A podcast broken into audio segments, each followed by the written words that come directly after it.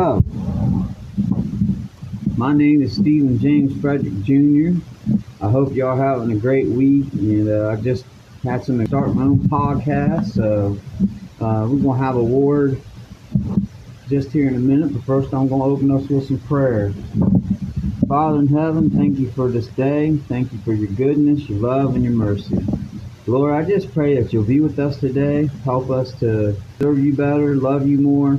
Lord, I do pray for this podcast and this YouTube channel I'm going to try to start that you'll. I'm not a newbie to tech stuff, but I've never did a podcast. So, Lord, we just ask for your help in that. Lord, be with the people and be message. Help me to say what you'd have me to say. In Jesus' name, amen. Amen. so, the sermon today is my fourth sermon I did. I wish I'd have kept my first three, but my fourth sermon excuses don't work with God because He equipped the call. And my scriptures for this are this chapter 4 in Jeremiah 1 1 to 13. So I'm going to read them and then I'm going to get into my observation. That's how we do things here and kind of my spin on things, some real app- application things. So Exodus 4. Exodus chapter 4.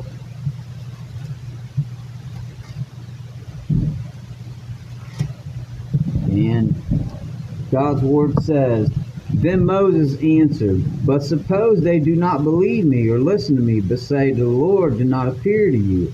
The Lord said to him, What is that in your hand? And he said, A staff. And he said, Throw it on the ground. So he threw the staff on the ground, and it became a snake.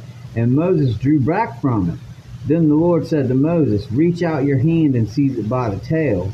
So he reached out with his hand and grasped it, and it became a staff in his hand. So that they may believe that the Lord, the God of their ancestors, the God of Abraham, the God of Isaac, and the God of Jacob, has appeared to you. Again the Lord said to him, Put your hand inside your cloak. And he put his hand inside his cloak, and when he took it out, his hand was leprous, as white as snow. Then God said, Put your hand back into the cloak. So he put his hand back into the cloak, and when he took it out, it was restored like the rest of the body. If they will not believe you or heed the first sign, they may believe the second sign. If they will not believe even these two signs or heed you, then you shall take some water from the Nile and pour it out on dry ground, and the water that you should take from the Nile will become blood on the dry ground. But Moses said to the Lord, O my Lord, I have never been eloquent, neither in the past nor even now that you have spoken to your servant, but I am slow of speech and slow of tongue. Then the Lord said to him, Who gives speech to the mortals? Who makes them or deaf or seeing blind? Is it not I, the Lord? Now go, and I will be your mouth, and teach you what you should are to speak. But he said, But he said, Oh my Lord, please send someone else.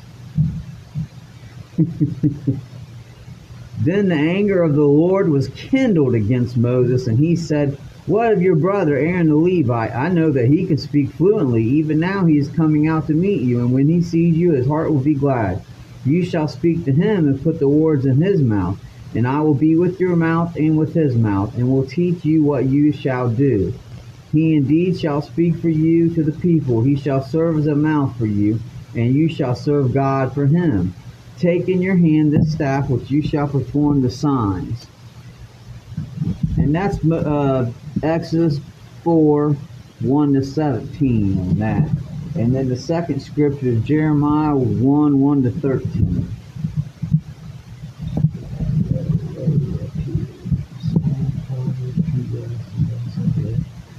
Jeremiah. Jeremiah.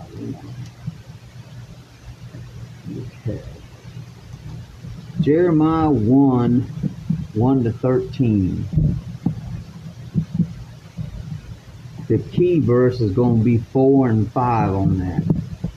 And the word of God says, The words of Jeremiah, son of Hilkiah, of the priests who were in Anathoth in the land of Benjamin, to whom the word of the Lord came in the days of King Josiah, son of Amon of Judah, in the thirteenth year of his reign. It came also in the days of King Jehoiakim, son of Josiah of Judah, and until the eleventh year of King Zedekiah, son of Josiah of Judah, until the captivity of Jerusalem in the fifth month. Now the word of the Lord came to me, saying, Before I formed you in the womb, I knew you, and before you were born, I consecrated you. I appointed you a prophet to the nations. Then I said, Ah, Lord God, truly I do not know how to speak, for I am only a boy. But the Lord said to me, Do not say I am a boy, for you shall go to all whom I send you, and you shall speak whatever I command you to speak. Do not be afraid of them, for I am with you to deliver you, says the Lord. Then the Lord put out his hand and touched my mouth, and the Lord said to me, Now I have put my words in your mouth. See, today I have appointed you over the nations and the over kingdoms to pluck up and pull up, to destroy and overthrow, to build and to plant. The word of the Lord came to me, saying, Jeremiah, what do you see? And I said, I see a branch of an almond tree. Then the Lord said to me, you have seen well, for I am watching over my word to perform it. The word of the Lord came to me a second time, saying, What do you see? And I said, I see a boiling pipe tilted away from the north. Now, I'm reading from the NRSV version. Y'all can read from whatever version you feel comfortable with. Uh, there's a lot of good versions in NIV, KJV, NKJV, ERSV, whatever you feel comfortable with. As long as it ain't one of them wacky dacky Bibles. But, um, let's get into this now. My message on this. You know, number one, God uses signs in multiple ways, some of which are which we have to be more aware of. You know, God works in mysterious ways. We like to forget that, you know, sometimes he doesn't work in normal ways. God works in mysterious ways.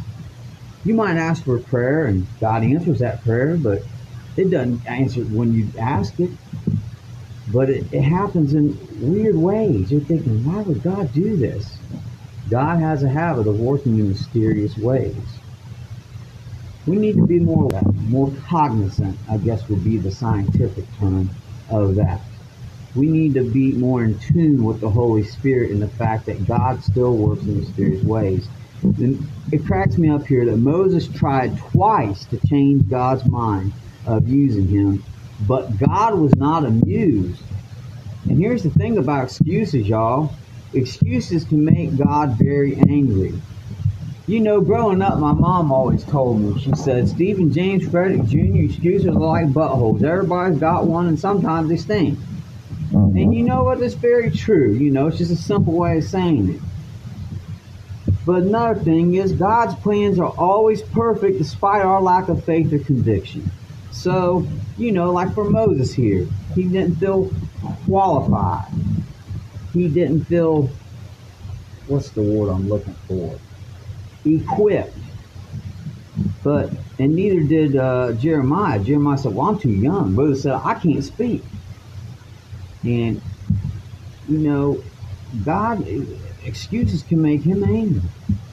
If he if he's called you to something, he will or already has equipped you to it. Amen. I never thought I'd be speaking, preaching. You know, I never dreamed it would happen. I've taught, I've done other things in the church. I've, I've had a wonderful time doing that, you know, but I never thought it would come. But here it came here a couple months ago. And the Lord, He sends me messages sometimes at the weirdest times. Like I said, mysterious ways the last message, the Sermon 6, which I'll be sharing with y'all here a little bit later or in the next coming days, it was at like 3 o'clock in the morning when God gave me that message. But God's plans are always perfect. And it doesn't matter if we have lack of faith or conviction. I mean, we, we have to look at things in a certain way. God sees things in an eternal perspective. Number five, God's charge is something that cannot be ignored or questioned. Let me say that again. God's charge is not something that can be ignored or questioned. When God charges, calls somebody to do something, it cannot be ignored. It cannot be questioned, whether you like the idea or not. For instance, when King Saul was king of Israel, here comes King David. You know, you know, God wasn't with King Saul anymore. It didn't matter what the Saul thought of it. David was going to be king because guess what? That was God's will. He had already put charge in David. He had already saw it. David was brave, and um, it was funny the story when Samuel was going to to, you know, find the, the, the new king, you know, and and uh, David's dad, you know, he Jesse, he had all these look good looking sons, physical, and then none of them were the one to be king. You know, Samuel thought surely it'd be one of them. But the Lord told him, Look at this, Samuel. People look on the outside, but the Lord looks on the heart. And he took that shepherd boy, who not people had a whole lot of hope for, but he'd be anything in his whole life than a shepherd boy, and made him the king over Israel and Judah. That's the kind of God we serve. Number six, God equipped Moses what he called him to do, not calling Moses because he was fully equipped or highly qualified. And there's nothing against somebody going to seminary and having a degree and doing all that to preach. But you know, God can use ordinary, everyday people, knucklehead sinners like me to preach too. I've never been to seminary. I'm not no theological, you know, wizard.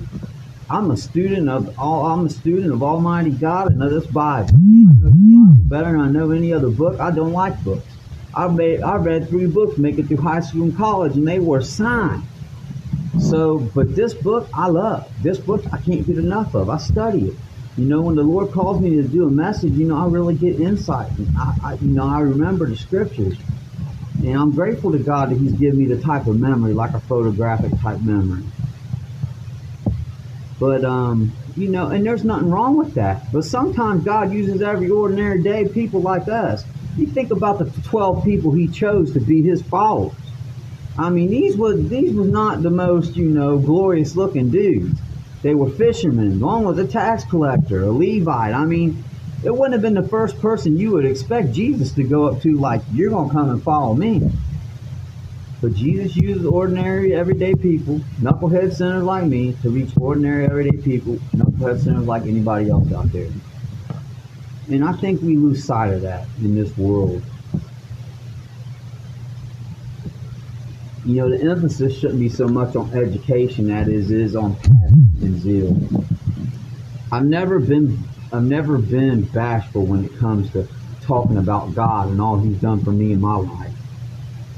I'll be bashful about talking about myself because there ain't nothing good in this old dude except for the Almighty God, Jesus Christ, who gave his life for me. That's what's good in me. It's God through me. It's not me through God. It's God through me. People say, what have you done? I, I haven't done nothing, but God through me has done some amazing things. Then here we go, point seven. Fear many times wins. Why? Because we are weak in the spirit or are unwilling to do what the Lord would have us to do.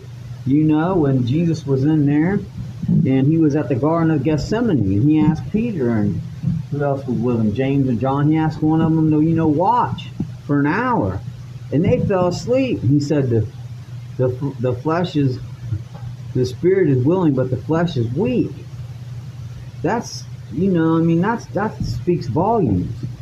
Fear many times wins because we are weak in the spirit or unwilling to do what God has called us to do, what the Lord's called us to do. You know, devil, he uses that fear real, he's real good at it too. You know, sometimes people say we give the devil too much credit. Sometimes I don't think we give him enough credit. He's very smart. He was the highest of the angels. He took a third of the angels with him to be his demons and followers. Now I'm not I'm not praising the devil. Don't go there on it. But what I'm saying is you know, not only does the devil know every weakness, God does too. Praise God that He knows our every weakness, because we can go to Him in those weaknesses. Those I have weaknesses, and it's in those times that I have to go to God and say, Lord, help me do better in this area, and He'll equip us to get through that. But fear is a very big discouragement and downfall for many people. Number eight. God appointed Jeremiah before his birth, before he before he, he knew exactly what he was doing. God didn't do something on a whim, like, well, let me just, you know, it ain't like old Emeril Lagasse. You ever watch Emeril Lagasse cook y'all those? And he'd get this secret ingredient. He said, bam, bam, and he would throw this in here and throw that in there and then make a big pot. He'd make an awesome meal. You know, God ain't like that. I'm to tell you two statements that are true. God doesn't make junk and God doesn't make mistakes. Now I wasn't going to include this, but I think I should. I went to a concert last year. It was a concert of Jason Gray, who, um, you know, even the sparrows know, and the one that he really sung that got to me though, "There's nothing is wasted." And this man began to t- speak of his testimony, how he had a speech impediment, and I would have never known he had a speech impediment. But he said one time he was doing, he was having a real hard time with it. And he got out and he was going out, and you know, and the, some person wanted to meet him and buy a T-shirt, and so he took the time. It was a young kid, like nine years old, who has a really bad speech impediment. And he just went up to Jason Gray. He said, "I just want to tell you, you're my hero." And Jason Gray described this, and he said it really just it melted his heart and that's why he believes, and I do too. God doesn't make junk, and God doesn't make mistakes. He doesn't do something on a whim. I mean, any y'all that's read Genesis, you could think about how he spoke creation into existence and how all these wonderful things we have on this planet to enjoy. God didn't just do that, well, I'm just to make, you know, just something simple or this something simple. You know, he, he took extreme details in everything he does. Now, he doesn't always give us the details. He ain't always a GPS type God. Ask Abraham. He told Abraham, Go into a place I will show you. Abraham didn't say, Lord, where's that GPS code? He ain't always like that. Number nine. Jeremiah's excuse was his young age, his lack of experience. Well, you know, you might say that's a that's a reasonable excuse. But like I said, excuses don't work with God. God wants us to have full confidence in Him and in His abilities. That's another big thing too. I'm gonna tell you what, if you're praying and you're not praying in confidence and you're not confident in what God can do, you're praying, you're saying, Lord, help me here or help me there, but you don't really believe that He has the power to do that prayer, that prayer ain't getting no higher than the ceiling. You know, we could take confidence in our God. He is the Almighty God, Alpha and Omega God, Great I Am God. He is the only G-O-D God there is. Now we got all these other pagan gods, yeah, but they're small G God. This is the big G God. This is Creator and Sustainer of life, God. So think about that. And then lastly, God doesn't need any of us, but He chooses who He will use. He doesn't need me. He doesn't need Stephen James Frederick Jr. But he, choose, he chose to use me. So I do the best I can to bring him praise and honor and glory. I don't want any credit. I just want God to get glorified. If there's anything I can do that's good to God for all he's done for me in my life, I want to do that.